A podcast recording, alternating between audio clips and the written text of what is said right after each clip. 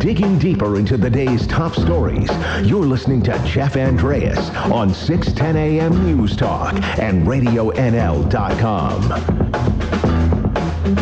Hello and welcome into the Jeff Andrea Show here on Monday, December the 30th. Thanks so much for tuning in here today. Uh, I hope you enjoyed that Team Canada game earlier today. A big win for the Canadians after that 6 0 embarrassment at the hands of the Russians on Saturday. Uh, came back with that nice 4 1 win over Germany here earlier this morning. So Team Canada is now 2 and 1 at the World Junior Championships and will next take on the Czech Republic tomorrow morning to wrap up the round robin.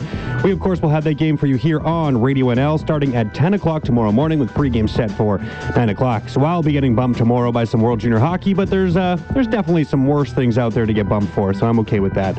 Uh, do have a good show lined up here today on this Monday. To end off the program, I'll be joined by the associate editor for lowestrates.ca, Jessica Vomiero.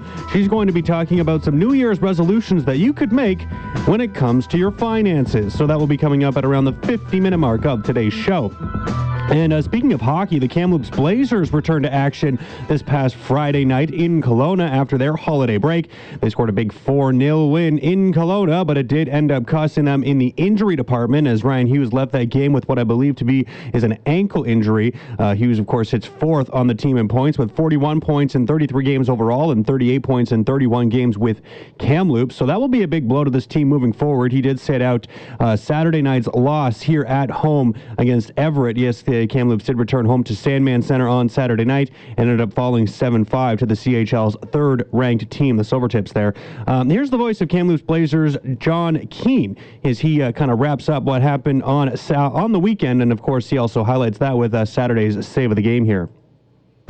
Goncalves, watch this top unit for the Silvertips. Down pass, great stop Garand! His best of the game, no doubt. He robbed Cole Fonstad on a point-blank chance there. The fans love that stop. A couple of big saves on that power play, and then he gets post to post, gets that pad down, and makes a big one. Yeah, great sequence there for Dylan Garand. And his best save, we call it our Save on food, Save of the Game. They're going the extra mile. Five locations in Kamloops. All night where the Blazers give up a season high seven goals. They score five and keep a streak alive four or more now in nine straight games. Uh, but a streak will come to an end. They had points in 10 straight, 7 0 2 and 1. So the Blazers uh, will be looking to get a new streak going after that loss there on Saturday night, and they don't get much in the way of time off as they, uh, you know, they had a little bit of a break yesterday, if you want to call it that, and they're right back at it tonight as they take on the Victoria Royals at the Sandman Center tonight. So they'll be looking to begin a new point streak then. Uh, so John Keane will be joining me to kick off the back half of today's show to break down the weekend that was, and then of course look ahead to tonight's contest. But to begin today's show, I wanted to talk a little bit about uh, sleeping in your vehicle. Tomorrow, of course, is New Year's Eve. Happy New Year, Happy New Year, may we all have a vision now and then. There's a little ABBA to get you ready for New Year's Eve. So uh, many, of course, will be out celebrating, and I'm sure uh, many consuming an alcoholic beverage or two during those celebrations. But if you've had too many, is it a good idea to sleep it off in your car? I mean, it is better than driving home, right? Well, uh, well, reason number one, I would say it's a bad idea. I mean, it is expected to be zero degrees tomorrow night, so AKA the freezing mark. So it may not be the coldest it could possibly be here, but it sure as heck ain't warm out there. So if you are ill prepared for a night in your car, well, that is reason enough, I would say, to avoid doing it. But that, of course, is not the only reason to necessarily fade the idea. Uh, here is a, a story that I saw in Quebec. I thought it was a bit interesting. Um, it, it's nothing surprising out of all of this uh, incident, but uh, still thought it was worth um, highlighting. So. Uh, this guy wasn't intentionally going to sleep in his car. In 2009, a Quebec man who was, quote, too drunk to drive and was aware of that fact, um, he was out at night uh, in February and he was, um, he met this woman and he went back to her apartment and, uh, you know, they, they met on this cold night and he eventually asked her to leave. So he asked her to call a taxi, which she did. Uh, she called a designated driver service, such as Operation Red Nose, whatever one they use out there. So they she called that, and uh, which, as we know, sends two vehicles, one to take the inebriated person home, and the other vehicle to drive the car home. And in this particular instance, the man was asked to leave this residence as he was not permitted to wait inside. So he left. He wasn't being stubborn. He left the apartment. And it was minus 15 degrees out this particular day. It was also very windy. So he decided it would be a good idea for him to wait in his truck. Well, I'm sure we all know it is a bad idea to turn on the engine, but in this case, you know, it was pretty cold out and he wanted some heat, so I don't blame the guy for turning his car on. So he turned the car on to get a little bit warmer and then wait for his ride home. Well, apparently this man was waiting 45 minutes for his sober ride home to arrive. 45 minutes. Uh, yeah, safe to say that is a long time to be waiting. And in all honesty, I mean, it really, really isn't even all that terrible, uh, which kind of shows the need for a quicker uh, service, uh, qu- quicker cab rides, quicker designated driver service, whatever the case is. You know, there, there always is a need to be faster, and, and that demand is always going to exist. So I can only imagine what wait times will look like tomorrow night. Um, you know, 45 minutes might might be a pretty quick way to get home when you're calling for a ride tomorrow night on New Year's Eve. But anyway, that's a discussion for another day. Um, so this man from Quebec. He, of course, was trying to be responsible. He was waiting for his ride home, but needed some level of warmth while he waited. As I said, it was minus 15. It was February. He was cold. He was waiting 45 minutes. That's a long time to be sitting outside in minus 15 plus windy conditions. So as he waited, uh, of course, he passed out. He was sitting in the driver's seat of his vehicle behind the wheel and he passed out. The taxi driver eventually showed up, but instead of giving this gentleman a ride home, the cabbie called the police. He was arrested. He was charged with being in care and control of a motor vehicle while having more than 80 milligrams of alcohol per 100 milliliters of his blood. Not much, I would think. There's not a whole heck of a lot you could do in this case. At least I wouldn't think so. He he fell asleep. He was drunk. He was in the driver's seat of his car. It's an unfortunate case where even though he was, you know, in the wrong, you would kind of hope that there might be some common sense taken into account, knowing that, you know, he was trying to be responsible and wait for a ride home. But to be fair, I mean, how can anyone be 100% sure of this man's intention? I mean, he was drunk, he was behind the wheel of his vehicle, and the engine was running. That's uh, that's a triple no-no right there. So that's just one example of why it might be a bad idea to even wait in in your vehicle, let alone actually uh, sleep in your car after having a few drinks. So maybe when you're out on uh, New Year's Eve tomorrow night, you've had a few to consume, you've had a few too many, you can't drive home, and uh, you uh, you know you don't want to drive home, like I said, but you still might want to uh, find somewhere to sleep, and maybe an apartment, maybe somewhere indoors isn't isn't in the cards for you. It's not an option for you. So you think.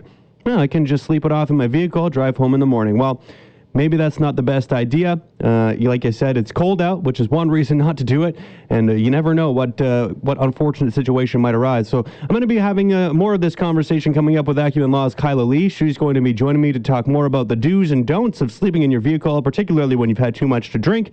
So we'll be talking more about that coming up after the break. Digging deeper into the day's top stories, you're listening to Jeff Andreas on 610 AM News Talk and RadioNL.com. Welcome back here. It is Monday, December 30th. Thanks so much for tuning in. New Year's Eve. It is all, of course, set for tomorrow, and I know a lot of people out there are planning to hit the town, maybe have their final few bevies of 2019, count down those final seconds of the year, and ring in 2020 with their first drinks of the new year. And if you're one of those people, well, make sure, of course, you plan for a safe way home because sleeping it off in your car might not be a great idea. Here to help fill us in on some of the reasons as to why that's the case is Acumen Law's Kyla Lee. Kyla, good to have you back. Thank you for having me back. Are you are you a big uh, New Year's Eve person? Do you get excited for the celebration? I don't. I used to when I was a lot younger, but uh, since I hit my 30s, I've kind of just gone to bed. yeah, now it's just like any other day, right? Yeah. Yeah. Well, uh, let's talk a little bit about this. So, uh, you know, I, I, I, in my intro here, I talked a little bit about, uh, you know, of course, why it's uh, might not be a great idea to sleep in your car, just from a responsible point of view, because uh, it's cold. For first and foremost, it's uh, probably hard to stay warm in your vehicle, and there's always instances where maybe things don't go necessarily as planned. I was talking about one individual who just got in his car to, to stay warm and then fell asleep, and then, of course, that didn't end up working out in his favor. So, why is it a bad idea to sleep in your vehicle? I mean, it seems like a good idea, right? I've had too much to drink. I don't want to drive home. Maybe I should just sleep in my car, uh, at least sleep it off until I'm sober enough to drive home. But this might not be a great idea. Can you explain sort of why? Uh, you know, it's just maybe a, a good idea just to avoid that practice entirely. Uh, the reason is the definition of, uh, of operating a motor vehicle in Canadian law. So you don't actually have to be physically driving a vehicle to be considered operating it. All you have to be is in care and control of the vehicle, which means you have to have the means to set the vehicle in motion, and a risk has to exist that you may do so in the future. And courts have recognized that anytime a person who has had too much to drink is inside a vehicle with the mechanism to put it in motion, essentially with the keys, there is always an inherent risk posed by that person that they're going to decide to drive. So that's one of the big reasons why it's not a good idea to sleep in your vehicle because you are technically breaking the law. So you just have to have the keys on you. You don't even necessarily have to have them in the ignition.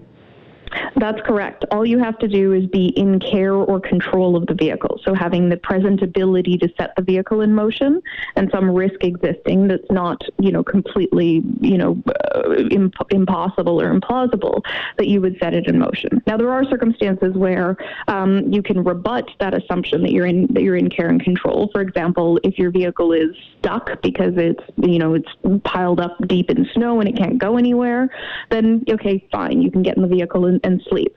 But in those situations, you're going to end up uh, facing likely a charge for impaired operation of a vehicle or a 90 day roadside prohibition for impaired operation of a vehicle and having to prove that you were innocent by giving evidence to show that the vehicle couldn't, in any realistic scenario, be set in motion. And you don't want to end up in that type of situation. Yeah, that's definitely sounds like more work than someone would want to deal with, uh, especially when you're just trying to be responsible. I'm sure there's another way you could go about doing it. How difficult is that to rebut? I mean, is that a difficult thing to argue? Um, it can be because again, there's this this sort of understanding that anytime you're impaired and you're in the vehicle, you uh, you pose a risk to the public, and whether you may not presently intend to set the vehicle in motion, um, that that intention can change in the future, and the possibility of it changing is significant. Um, essentially, you'd have to show evidence that either you had some sort of an alternative plan, like you were sitting in the vehicle to stay warm while you were waiting for a taxi that you had already called that was already on its way, um, or a designated driver service, that somebody was coming to pick you up, that you had some plan in place other than just sleeping it off in your vehicle. And the other concern about sleeping it off in your vehicle is that leaves it to you to assess when you are capable of driving safely. And lots of people run into trouble this way because you wake up in the next, you know, the next few hours, you don't feel the effects of alcohol anymore, but you're still impaired and you're still over the limit. Um, so again, sleeping it off is actually very dangerous because not only is there a risk that you're going to set the vehicle in motion, but there's a real risk that you're going to do so while you're still over the legal limit.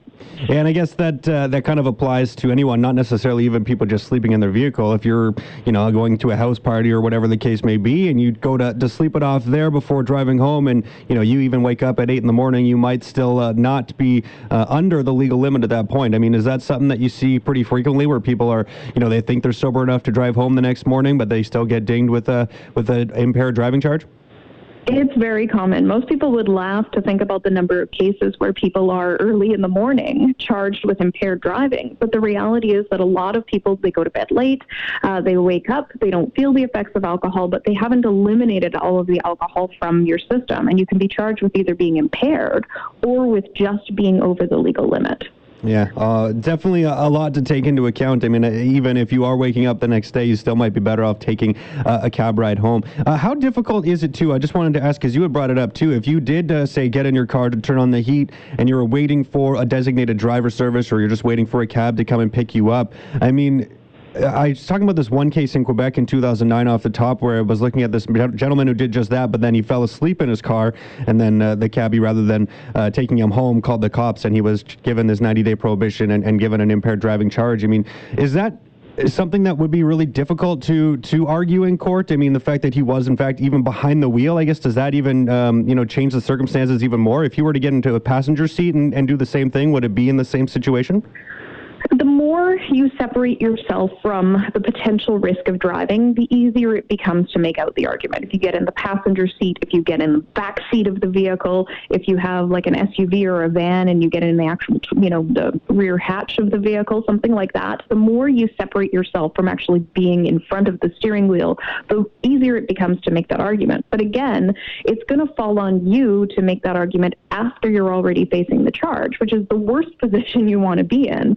Um, you know, the, the individual in Quebec, the Supreme Court of Canada found he really had no other choice but to get in his vehicle. It was, you know, very, very cold in, in snow, um, and he had nowhere else to go.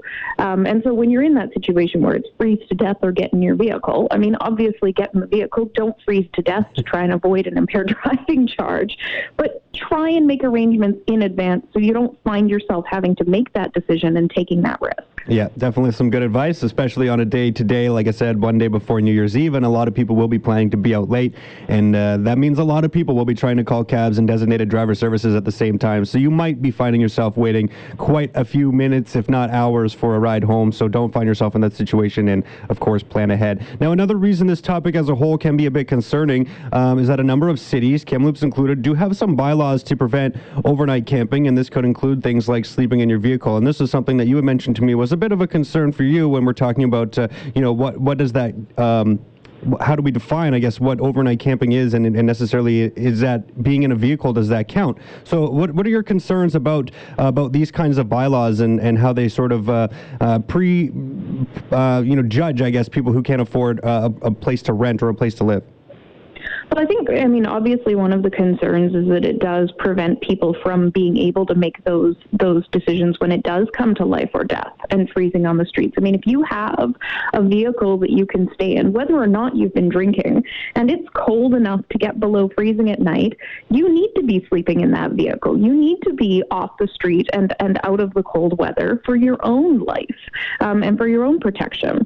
And, and I think these bylaws are unnecessarily draconian. And obviously, while property owners and businesses don't want people camping in front of their businesses overnight and don't want people parking and, and living in their vehicles and potentially deterring customers or taking away an available parking spot, that I, I think concern over you know businesses and property values needs to take a huge backseat to the the concern that we have that we have a huge amount of people in British Columbia right now who are homeless who can't afford a place to live. We have property values that are out of control, rental markets that are out of control, making it hard for people to find available accommodation, much less afford it.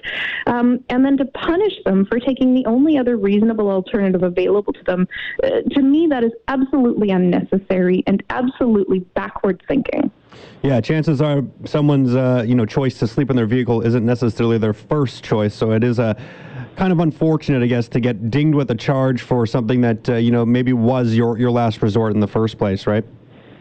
And I think you know cities could could deal with this differently. They could have bylaws in place that prevented overnight camping where other reasonable alternatives are available to an individual. So that if you got a bylaw ticket that said, you know, uh, you were overnight camping in your vehicle and and you have to fight this ticket, you could go and you could fight. You could say, look, there were no other options to me. The shelters were full.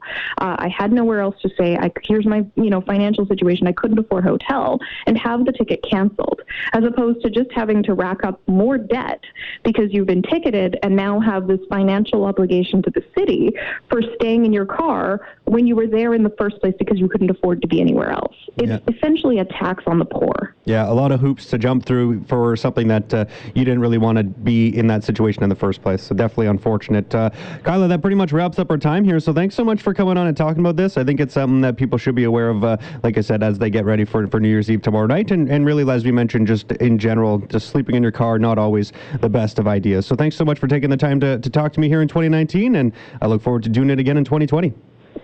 Thank you for having me. Right on, Kyla. That was Kyla Lee from Acumen Law.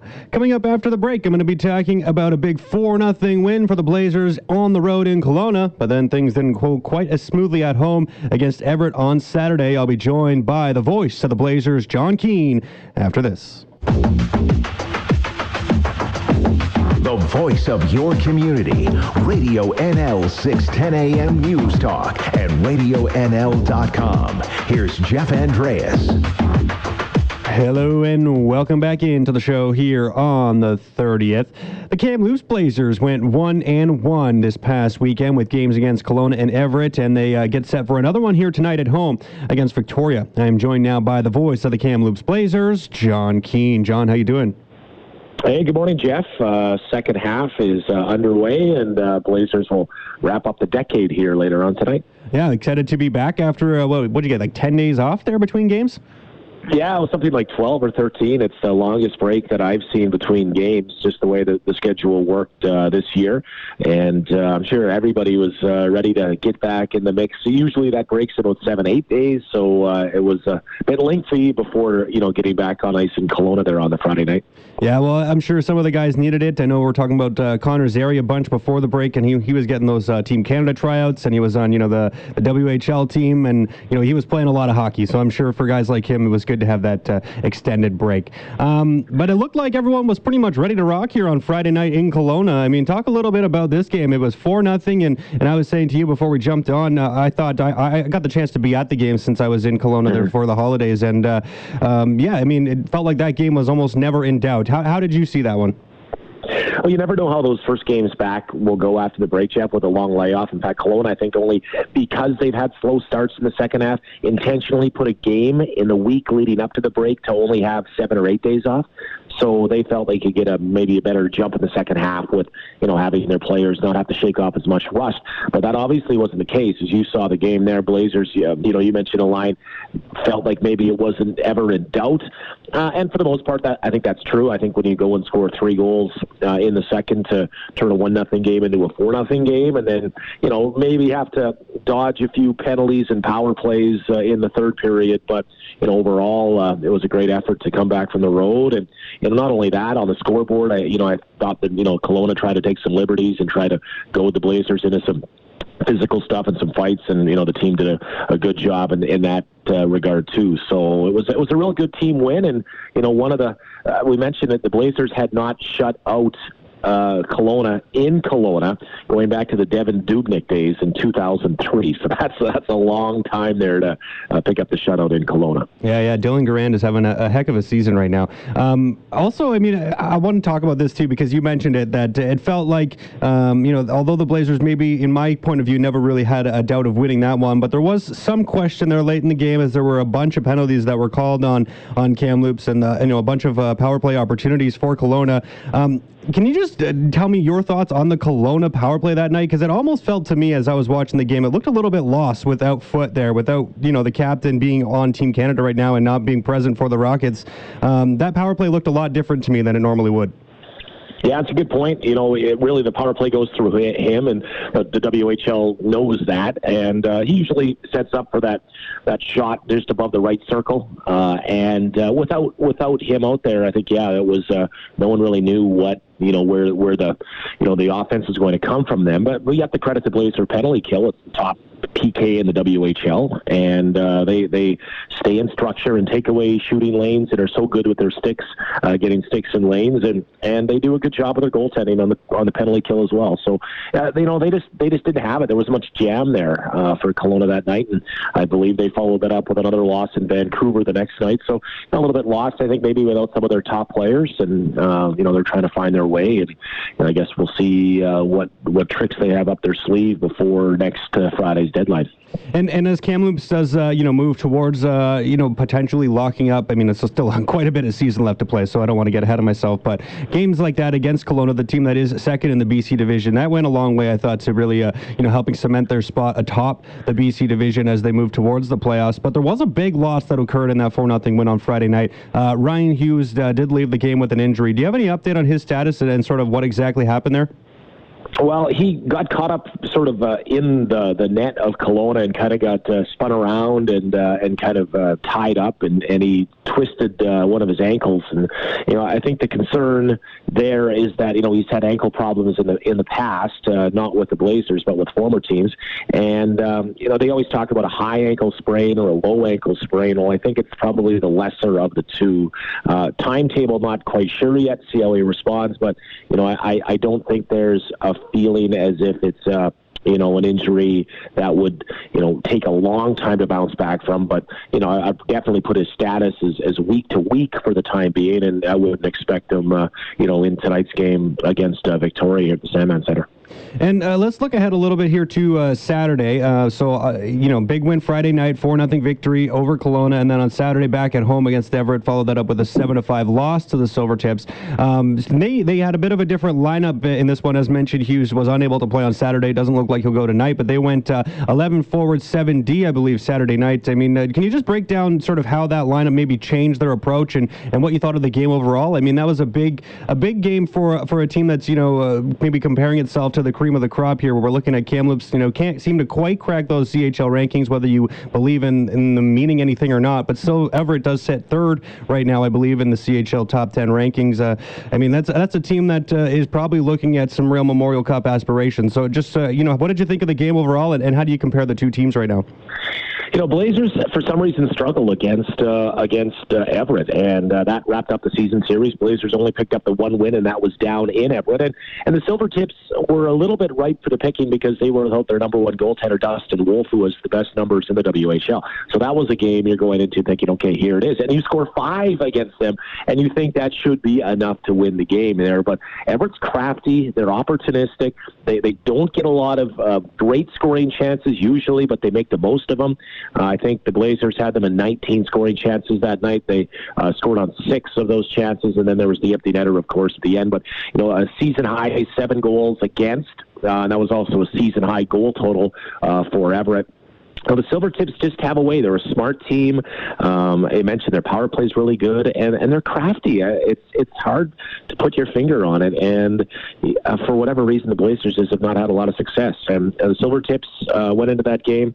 Um, they they seemed to get the first goal. They they factored tied with the Blazers for most first goals in the WHL. Both teams have 23. Uh, that was the first time the Blazers hadn't scored first in uh, in nine games. So yeah, you know, one game, one off, and sure, you mentioned the the fact that uh, the Blazers are short some players, but you know, I think uh, if these two teams were to meet in a playoff series at some point, uh, if they get that far, you know, I think the Blazers would be, you know, uh, a little bit better prepared and, and know what to expect in this situation. Yeah, well, I think that's a definite possibility. That, that matchup in the in the playoffs is uh, something that could happen, but uh, we're we're still a ways from that. So we'll, we'll see what happens Yeah. over the next uh, little while here. I did want to ask too specifically about Orrin Centazzo. I mean, this guy had a heck of a weekend. Uh, a goal and three assists on Friday night in Kelowna. Followed that up with two goals and an assist on Saturday against Everett. He now has at least a point in nine straight and 21 points over that span. I mean, what what has gotten into this guy over the last little while? I mean, I know he was good, but he seems to have taken his game to another level here in the last uh, you know 10 games here. Yeah, you know, really, you did up the numbers there, and uh, he's just on a roll. And I think it's confidence. I think he's really enjoying himself this year. And you know, he's playing with Zane Franklin. The two are related; they're cousins, uh, so they have a great connection there. And then you put Connor Zary in the middle, and that's a, a pretty good trio. And you know, nine goals his last five games. Um, you know, and, and he, he just right now, if you, you see him, you watch him shooting the puck right now. He's just been so accurate. He's been so deadly. Uh, he scored two on on beautiful shots against the Silvertips there on Saturday night and uh, he had a great uh, Eastern road trip there.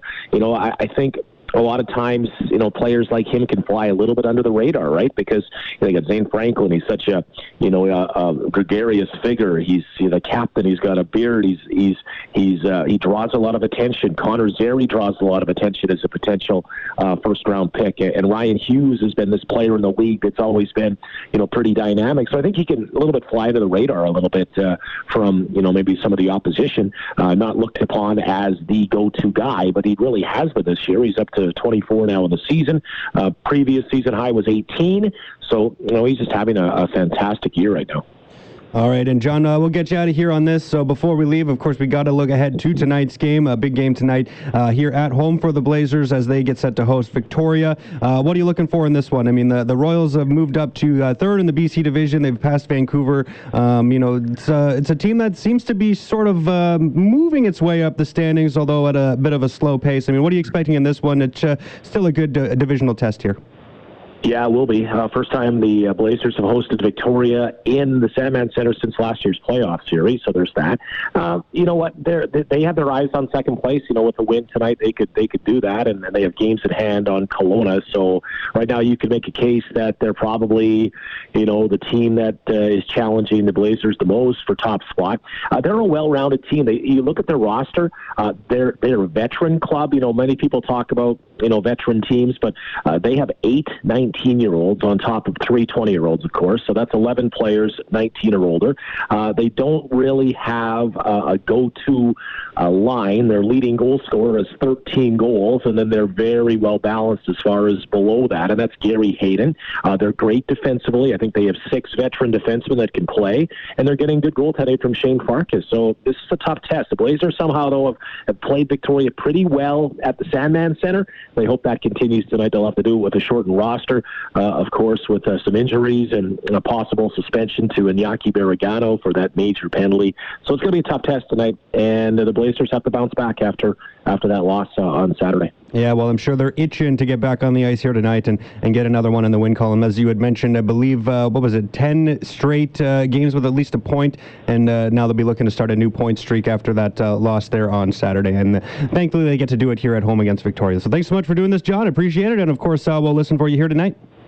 Okay, Jeff, sounds good. Thanks for having me on. Right on. That was the voice of your Kamloops Blazers, Mr. John Keen. And of course, you can catch the action again tonight here on Radio NL as the Blazers host the Victoria Royals. Puck drops set for 7 o'clock with pregame all set to begin at 6.30. Coming up after the break as 2020 approaches, have you decided what your resolutions will be? And if yes, do they involve money? Well, Jessica Vomiero with the lowestrates.ca will join me next to talk about some financial goals that you may want to think about for next year.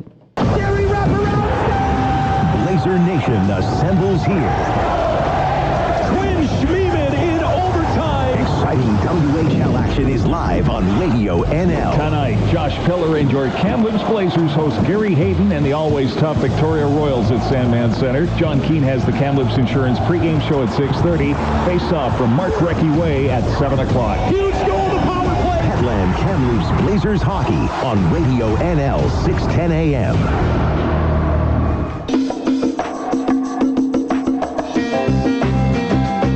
Opinion. Call or text 250-374-5345. Find us on Facebook or on Twitter at Radio NL News. This is Jeff Andreas on RadioNL.com. Welcome back, and thanks for joining me here on Monday, December 30th. It is, of course, almost 2020. I think I've probably said that too many times here in this show, but it is true, and uh, I only get to say this uh, for a couple more days, so I'm going to say it as much as possible. It's 2019. Today is the 30th, meaning tomorrow night is that countdown to the second, to, to 2020. So uh, here to help you get ready for that and, and maybe make some resolutions when it comes to your finances. I'm joined now by the associate editor for lowestrates.ca, Jessica Vomiero. Jessica, thanks so much for joining me here. Thank you so much for having me. Are, are you excited for 2020? Are you excited to ring in the new year tomorrow? I am excited. I, th- I think everybody at the office is really excited to ring in the new year as well. Yeah, and, and so of course with the new year comes uh, maybe some new goals. A lot of people are making some resolutions, whether that be you know fitness related or health related or whatever the case may be. But one idea that uh, that you have and that you have kind of been uh, promoting here and, and talking about is making some resolutions when it comes to your finances. I mean that's something that maybe people don't necessarily think about as the forefront of, of uh, you know what, what they would like to do in the new year. That doesn't necessarily make you look or feel better, but uh, it sure makes your pocketbook feel better if you make some financial goals for 2020. So maybe talk a little bit about first and foremost, uh, before we get into some of the things that people can think about doing, why it's important to set out your financial aspirations, uh, and, and you know why January 1st might be a perfect time to think about doing that. Well, the new year often brings about the opportunity to do a comprehensive review of your finances and really take a look at where you'd like to allocate your savings. The reason that it's so important to make resolutions is because the key takeaway should be being specific with your financial resolutions. And it's very difficult to it's very difficult to achieve them if you don't create measurable goals and you can actually observe your progress, which is why it's so important to create specific goals. So when someone is thinking about uh, making those resolutions and, and sort of going about figuring out what would be the best things for them to, to look to accomplish in a new year, um, you know, one of the, the probably the first step would be to identify what the goals are that someone might be able to to uh, ascertain. Um, so maybe can you tell me how someone might go about looking at their financial picture and then determining what might be the best goal for them to create? I mean, what, what would be the first step that you would take when just thinking about making a financial goal, uh, just sort of as a, as a broad statement? I'm going to make a financial goal. Where do I start? Yeah, absolutely. Well, the first step that I would take is looking at where I would like to be in the next few years. What are my financial aspirations. For example, if I'd like to retire early, maybe I should consider maxing out my TFSA or my RRSP, or perhaps opening one of these accounts if I haven't done so yet. Maybe my goal is paying down my debt. This way I can take a look at a number of different avenues to potentially accomplish this, such as debt consolidation or a balance transfer. Or perhaps it's something as simple as saving for a major expense, such as a car, a vacation, a down payment on a home. Regardless of what your goals are, there are different ways to allocate your savings to help you get there, which is why it's so important to set your goals in stone so that you can help allocate your money to the right places. How difficult do you think it is for people to to understand some of this? I mean, like even just some of the things you said. Uh, you know, it sounds like it might take quite a bit of time to really sit down and and really get a good picture of what my financial situation looks like to really determine what kinds of goals I can create moving forward uh, in 2020. I guess it all depends on sort of how familiar and how aware you are of your own financial situation. But uh, maybe for someone who's uh, not totally oblivious to what what kind of money they have, but you know maybe doesn't you know keep it top of mind. Uh, how much time do you think it can make for someone to really go about setting some realistic goals? Is it difficult? I think it can be very difficult. It really depends on how frequently you're checking in with your financial situation. If I'm doing this for the first time in a while, for perhaps maybe since last year on January 1st, 2019, then the first thing I would want to do is determine my net worth. And this might take a little bit of time depending on how familiar you are with your typical balance sheet, but you can do this by creating what's known as a net worth statement. And you can add up all of your assets, subtract all of your liabilities, and whatever's left over is your current net worth. And your assets could include property, vehicles, cash, investments, liabilities largely include unpaid debt. And it's important here to note that if you ha- that in certain cases it might actually be normal to be in the negatives if you've recently made a major purchase, such as a house that you haven't begun to pay off yet. But re- regardless of where you are, it's important to make a plan to reach positive net worth within a period of time. Once you've determined whether or not you have a positive net worth, it's time to evaluate your cash flow. Now, a key factor in building a strong financial plan is understanding how much you save and how much you spend on a monthly and an annual on an annual basis. Now, once again, this can be tricky to determine depending on how frequently you're checking in with your financial statements. There are so many different ways to track your spending nowadays. Myself personally, I prefer to use Excel or a Google Sheet to manually input all of my monthly spending. But you can also use a budgeting software such as FreshBooks or a number of mobile apps. Regardless of which platform you choose, it's important, according to us here at lowestrates.ca, to account for your spending both on a monthly and an annual basis. This is because looking at one number on its own can be a little bit misleading because everybody's financial situation is so unique. I would recommend dedicating a significant amount of time to sitting down and planning all of this out because it will map out your financial plan for the rest of the year. Yeah, so uh, Jessica, we've been kind of going over some of the steps when creating financial goals, right? So um, we've kind of talked about some of them. Step one, identify your goals. Step two, determine your net worth. Step three, check your cash flow. So you've kind of gotten into all of this, and you started getting into step four, which is, of course, matching your goals to your spending, which I think is uh, probably the hardest step to take because you know you can easily put forward a plan and say I'm only going to spend this much on groceries and I'm only going to spend this much on gas, but uh, you know every once in a while you just see something shiny in the corner and think, ah, you know what, I can go over my spending a little bit here uh, and, and buy, you know, this little gift for myself. I mean, how difficult is that? I think for me, anyway, when I look at these steps, that's probably the hardest one. Do you think that's probably the case for most people as well? I think you're absolutely right. It's very, it's more difficult than it sounds to manage your spending with your saving. And one way to do this is to use the net worth statement that we've just come up with to determine whether or not you have a deficit or a surplus in your monthly cash flow. If you have a surplus, then you're on the right track and you can start allocating your money to meet your goals right away. But if you have a deficit, the new year represents an opportunity to regroup and figure out whether you have any unnecessary expenses that you can cut out, whether you can make any lifestyle changes to help fill that gap. And it's important to note that even if you do have a surplus, you may still want to adjust your financial plan and reallocate your money to help meet your goals. Just because you have savings, that doesn't mean that you're putting them in the right place. All right, and we have about a minute left here, so I got to talk about step five as well, because this one uh, seems uh, uh, it doesn't really necessarily match the rest of them, at least when I'm just looking at it, uh, just from a, an overview standpoint. So, the step five here is to review your insurance coverage. Why is that so important?